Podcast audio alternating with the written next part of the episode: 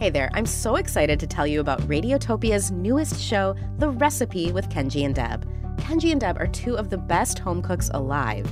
J. Kenji Lopez Alt of the Food Lab and The Wok, and Deb Perlman of Smitten Kitchen two of my go tos to make sure I'm getting the perfect recipe for everything from meatballs to muffins. They're pros who obsess over techniques and essential ingredients, so you learn everything you need to create your perfect recipe. You can finally be excited to eat what you make, and maybe even impress your friends and family.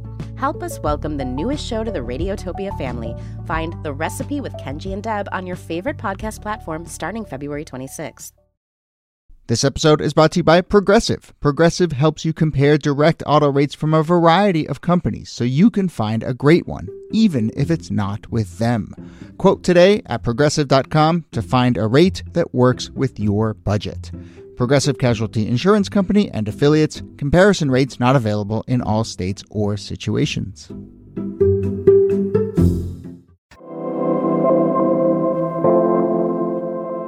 Hello and welcome to this day in esoteric political history from Radiotopia. My name is Jody Avirgan. This day, August 2nd, 1980, Ronald Reagan arrives in Mississippi where he will speak at the Neshoba County Fair the following day. Reagan had become the Republican nominee for president a few weeks earlier, and this was, in many ways, his general election kickoff event. The speech he would give would cause a controversy, particularly for its use of one two word phrase. We're going to talk about that phrase, the location of this speech, and since this is our Sunday electiony edition, we'll talk a bit about the 1980 election in general, Ronald Reagan's first campaign campaign and how it may help us think through this year's election. Here, as always, is Nicole Hemmer of Columbia. Hello, Nikki. Hey, Jody. And Kevin M. Kruse, a history professor at Princeton, is back with us. Hello, Kevin, and happy Sunday. Happy Sunday. Kevin, where a candidate chooses to kick off his or her campaign, whether it's the primary campaign or the general election, I think tends to be a pretty big signal of what kind of campaign they're hoping to run. And in this case, there was a lot of symbolism packed into this one event. So it's the Neshoba County Fair, which is in Mississippi, as you mentioned, um, a place where politicians, particularly white Southern politicians, had spent a lot of time in the preceding decades.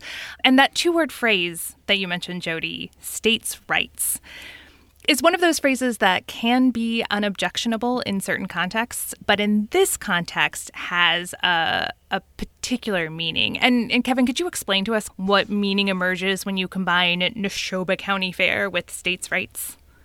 It's important that Reagan kicks off his general election campaign at the Neshoba County Fair because the Neshoba County Fair uh, takes place just outside Philadelphia, Mississippi. And Philadelphia, Mississippi was infamous, uh, even in 1980, as the site uh, of the murders of three civil rights workers in the Mississippi summer of 1964. Jim Chaney, Andrew Goodman, and Mickey Schwerner uh, had been brutally murdered there with the complicity of local police.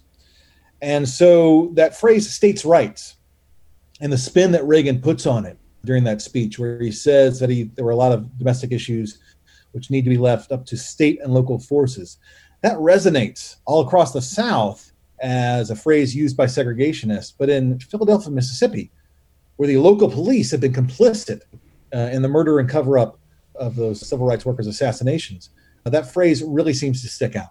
Yeah, and I think it's important that, you know, we could nitpick about the use of certain phrases in certain places, but this is a place that the Reagan campaign specifically chose in order to go get what one of the campaign strategists said was the George Wallace vote.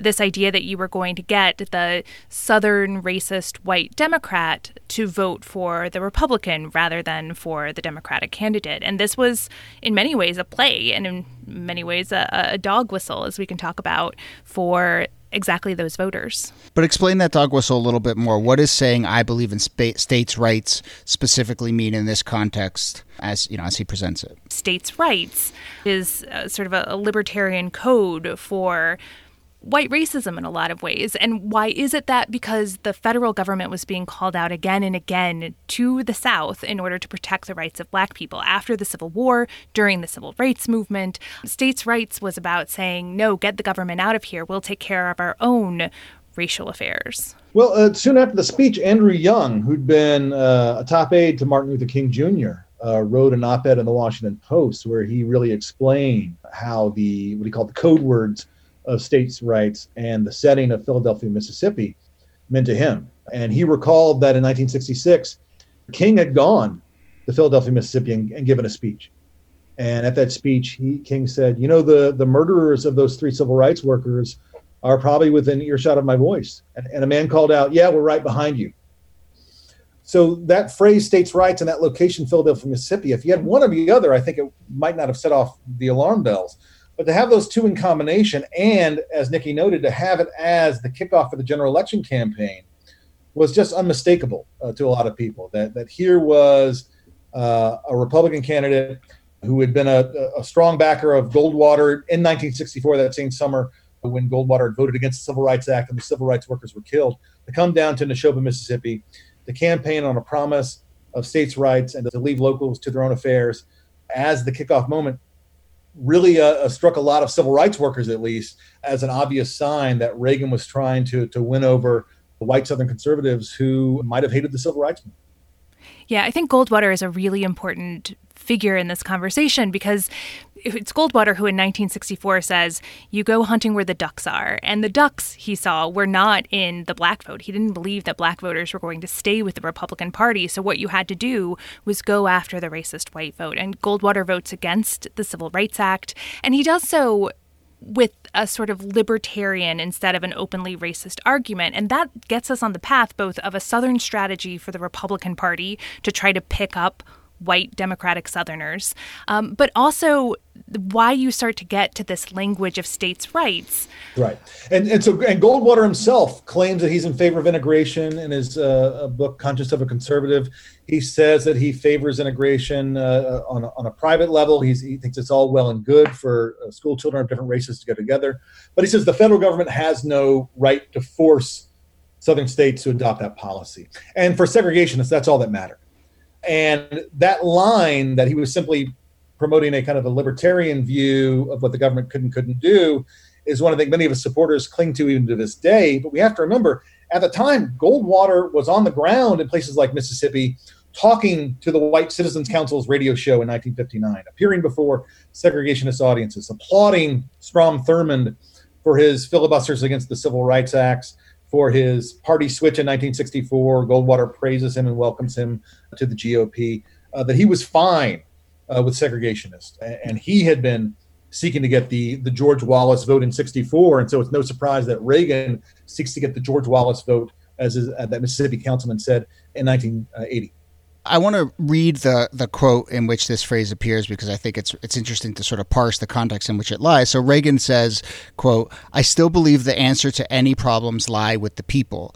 I believe in states' rights. I believe in people doing as much as they can for themselves at the community level and at the private level, and I believe that we've distorted the balance of our government today by giving powers that were never intended in the Constitution to that federal establishment." So overall, that's a very Reagan-y sentiment, right? Government is is the problem, not the solution to our problems. And then you have just this like I believe in states' rights, you know, kind of like wedged in there.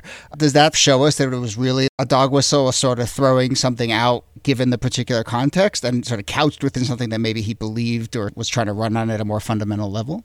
Yeah, again, I mean that general sentiment. Uh, you, this is why the context is important. That general sentiment is one, but I think if you were to read that that quote and uh, picture it happening in to a city council in San Francisco right. or to uh, a, a, club of businessmen in New York, it would sound much different. But those words said to that crowd, said to a virtually all white crowd in rural Mississippi, meant something rather different. And, and Reagan knew it. Uh, and all of his aides after this this speech, uh, after Andrew Young's uh, denouncement, after President Carter calls him out for this speech, uh, and Carter does so from Ebenezer Baptist Church in, in Atlanta after all these voices have said, hey, that states' rights phrase is a, a code word for racism, for, for segregationists, uh, a lot of Reagan's defenders come out and say, oh, no, no, no, we didn't mean that at all. This wasn't uh, an appeal to segregation. You got it all wrong. States' rights is just a general principle we believe in. Uh, the problem is that a lot of the people who are making this argument for Reagan themselves in the past had supported segregation. So uh, Carroll Campbell, who was a representative at the time from South Carolina, a Republican representative, uh, later becomes the state's first Republican governor in 1986. Gained fame in 1970 for uh, being the spokesman of a group that was uh, trying to slow down uh, the pace of integration in the South. And so this phrase states' rights certainly meant something to people like Carroll Campbell, whether they wanted to admit it to the public at large or not. And Reagan already knew he had vulnerability on this issue. So just the week before, the Ku Klux Klan had come out and said, hey, this Republican platform coming out of this convention looks great to us. Um, and Reagan had to disavow the Klan's sort of endorsement of his candidacy. So this was a high risk proposition in some ways because he was leaning into a negative narrative about the campaign already. And that tells you how important it was to him that he got that phrase in there because he knew exactly what he was opening himself up to, but he believed that's how he was going to win the election. And, and a lot of his advisors tell him, you, you can't go there you can't make this speech there. And he, he waves them off. He'd been invited down, interesting, by, by Trent Lott, who, uh, who has his own interesting history of racial baggage. And Lott convinces him that this is a speech uh, you have to make, you have to make it in this place. Right.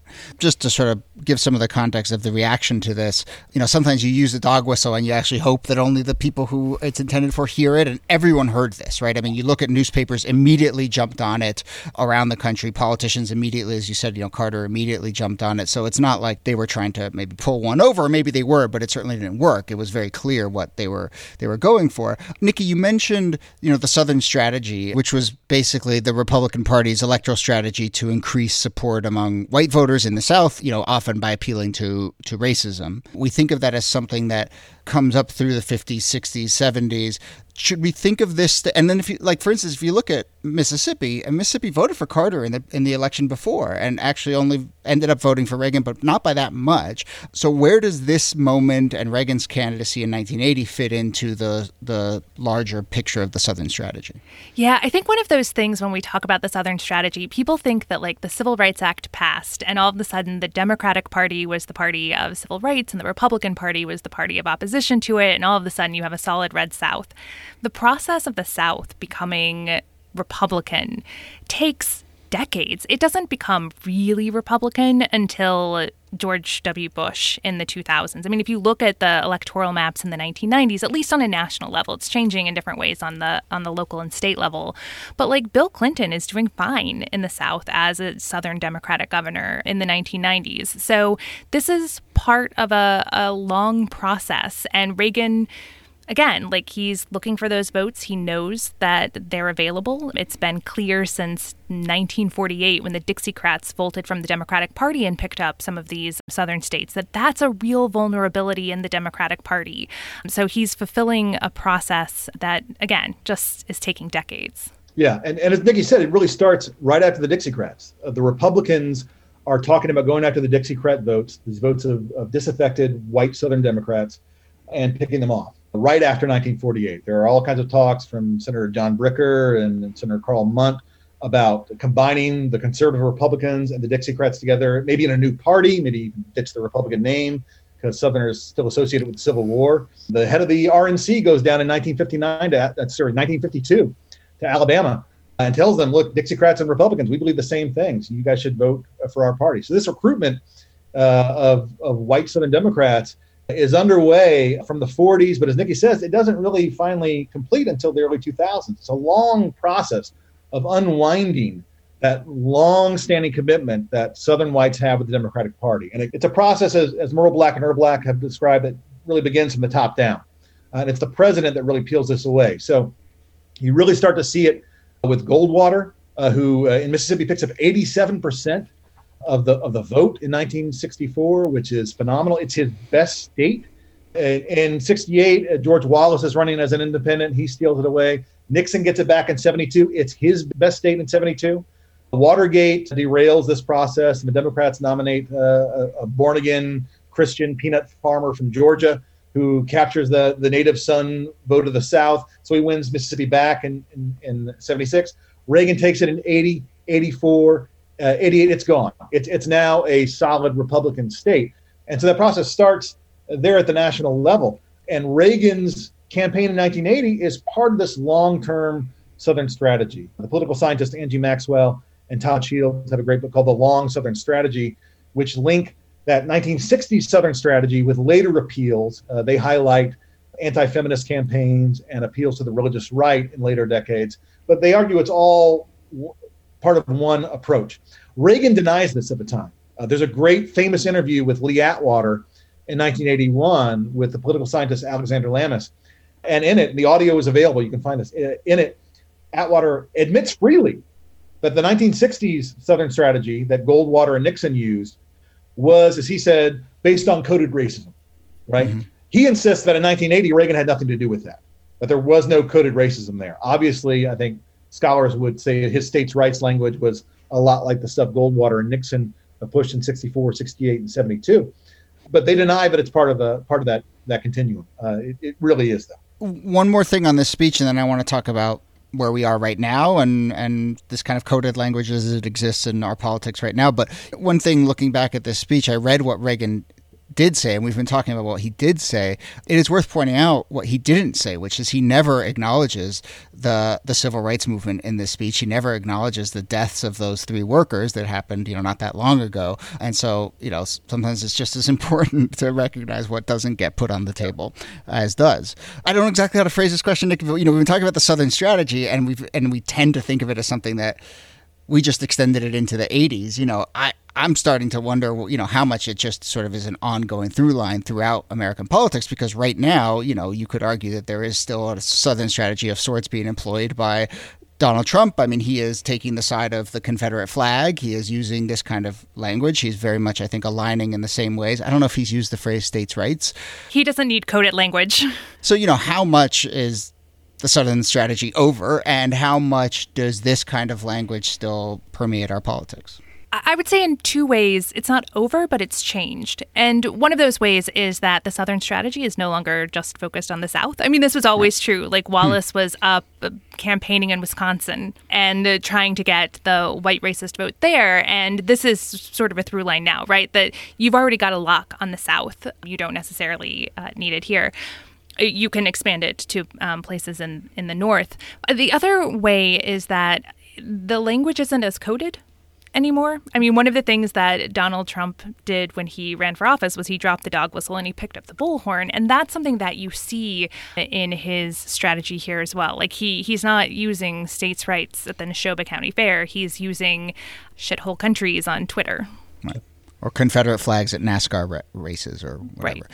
I mean, know this is a much bigger thing that we will touch on at some point, but I do think your lens of southern versus northern is you know that that's maybe disappeared and it's more I don't know if the divide is really rural and urban or, you know, along education and so forth. But, you know, I mean, again, I will point out what a lot of people have pointed out is, you know, you're just, in many ways, you're just as likely to see a Confederate flag in a rural part of the North or the Midwest as you are in the South these days. And so it has switched. I guess it's the, the sort of language and the appeal is the same, but the geography of it has, has shifted. Is that right? Yeah. I would also add, and Kevin, you might have some thoughts on this, that the states' rights argument, or the, the Southern strategy now, is more explicitly neo Confederate. And what I mean by that is like when Pat Buchanan ran in the Republican primary in 1992, he doesn't go to the Neshoba County Fair. He goes to Stone Mountain, Georgia, which is basically the Confederate Mount Rushmore with engravings of Robert E. Lee, Stonewall Jackson, and Jefferson Davis. And he explicitly starts talking about Southern segregationists and how wonderful of leaders they were. And I think that Donald Trump, too, uses that explicitly Confederate symbology and arguments and deep defense, deep personal defenses of the South as part of his appeal. Yeah, and it's it's really unusual for uh, again both those guys, Pat Buchanan and Donald Trump, to wrap them. I say this as a Southerner to wrap themselves in the South like that uh, when th- their own personal experiences had nothing to do with the South, and so I think they see in the Confederacy. I give it the most charitable reading they could see a kind of a, a, a traditionalist. Nikki's eyebrows are raised. I see. they, could, they, could, they could see a, a traditionalist America. They could see a very old-fashioned sense of, of we'll call them values. But it's a, it's a really odd fit, and it's one that they have to force themselves to make. And it doesn't it doesn't fit well, I think, on Donald Trump. I mean, in a lot of ways, watching Trump try to make this pitch as kind of the uh, the champion of the Confederacy was like watching you know Richard Nixon borrow lines from George Wallace back in '68 and '72. It just it didn't it didn't sound as authentic. But yet Trump is is trying it. And as Nikki said, we're not dealing with uh, dog whistles anymore. It's it's bullhorns. It is incredibly obvious what he is uh, what he's trying to do. We saw this in uh, statements in Char- about Charlottesville, right? We, we've seen it in the uh, the fight over the, the Confederate monuments and the support for the Confederate flag and NASCAR. I mean, he is NASCAR is more progressive on this issue than the, the president who was from New York City. It's really a bizarre place to be in right now. And you know, I will I will add one thing, which is you know when you're using a bullhorn, people hear it and they react. And you know, one of the reasons actually this this came up for, for us and we wanted to do this episode is because we started thinking about this, Nikki, when when Donald Trump had scheduled that rally in Tulsa, Oklahoma mm-hmm. on June on Juneteenth at the site of the Tulsa race massacre. And there was pushback and there was an understanding of the symbology around that. And you and I were chatting about that moment and, and you you brought up this speech by Reagan in 1980 as another moment where that where that symbology crashed. So, you know, I think we're we're both using bullhorns, but we're also more attuned to it, and there's more pushback, and we're and sort of all out in the open, and we're having that conversation. As we start to wrap up, any sort of final thoughts about how this fits into the 1980 election in general, and then I guess like Reagan's presidency? I mean, it doesn't. The I don't think of the 1980 election as as f- sort of one that played out along racial resentment terms. I don't think of Reagan's presidency as one that hinged on that. Maybe this forces us to rethink his presidency, or how do you see this fitting in? Well, it certainly recovers the white South for the Republicans. It, kind of it corrects the uh, what what they all had insisted, and I think we're right that '76 was an aberration, uh, and the South had had been locked up by Nixon in '72. And Reagan reclaimed it in 80 and 84, and, and Bush again in 88. Uh, and so the solid South becomes solidly Republican. The racial angle is certainly there. Uh, there are certainly real objections uh, the civil rights leaders have to the Reagan record in the 80s. Uh, it's not usually something we think of in, in the foreground with his administration, but uh, the complaints are certainly there at the time.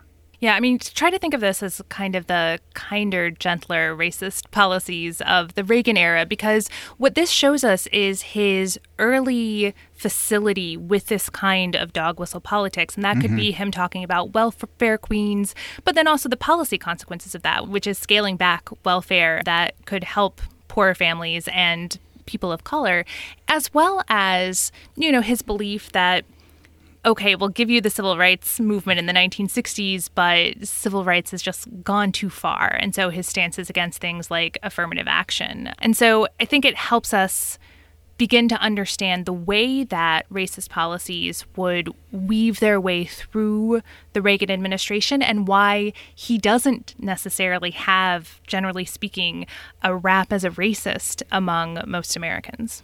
In 1984, uh, Roger Wilkins of the NAACP writes an editorial for The Nation called Smiling Racism, which is all hmm. about the way in which the Reagan administration, in his view, had put a positive, happy face on on racist and discriminatory policies. All right, we're going to leave it there for our Sunday edition, talking about the 1980 speech at the Neshoba County Fair. Thank you, Kevin M. Kruse, for for joining us for these last two episodes. This was really great. So, um, where can people see your work? Uh, I'm everywhere you don't want me to be. Uh, okay. bookstores, the social media. Who knows? Uh, I make, All right. I make show up in your backyard and, and read something. uh, and Nicole Hemmer of Columbia, thanks to you as always. Thanks so much, Jody. This Day in Esoteric Political History is a proud member of Radiotopia from PRX. Our researcher and producer is Jacob Feldman. Thanks to everyone who has reached out with comments and potential topics and reactions to our new Sunday editions. They are all much appreciated. We read them all. I try and respond to them all. You can email us thisdaypod at gmail.com. There's also a contact form at thisdaypod.com. My name is Jody Avirgan. Thanks again for listening, and we'll see you soon. I know that in speaking to this crowd, one has to be about 90% Democrat. No! I just meant, I just meant by party affiliation. I didn't mean how you feel now. I was a Democrat most of my life myself, then decided that there were things that needed to be changed.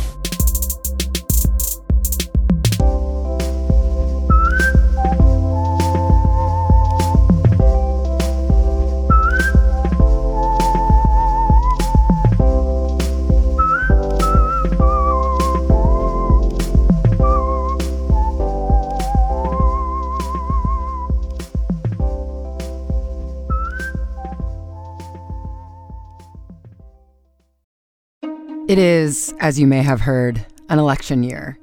But do you feel like you have a lot of choices? Here are the new candidates, same as the old candidates. How did we get here again? The fact is, our democracy is broken. We can all feel it, and there's data to back it up, too. A Princeton University study found that public opinion has near zero impact on what laws are passed. You know, it does have an impact, though money. You can call it lobbying, you can call it super PAC spending, you can call it corruption. But luckily, there are things we can do right now to fix this broken system. This podcast is part of the Pro Democracy Podcast Coalition, a group that's banding together to make our democracy better. We're working with Represent Us, the largest grassroots organization fighting to end corruption city by city and state by state. You can join the movement too. Go to represent.us slash podcast to find out more. Radiotopia.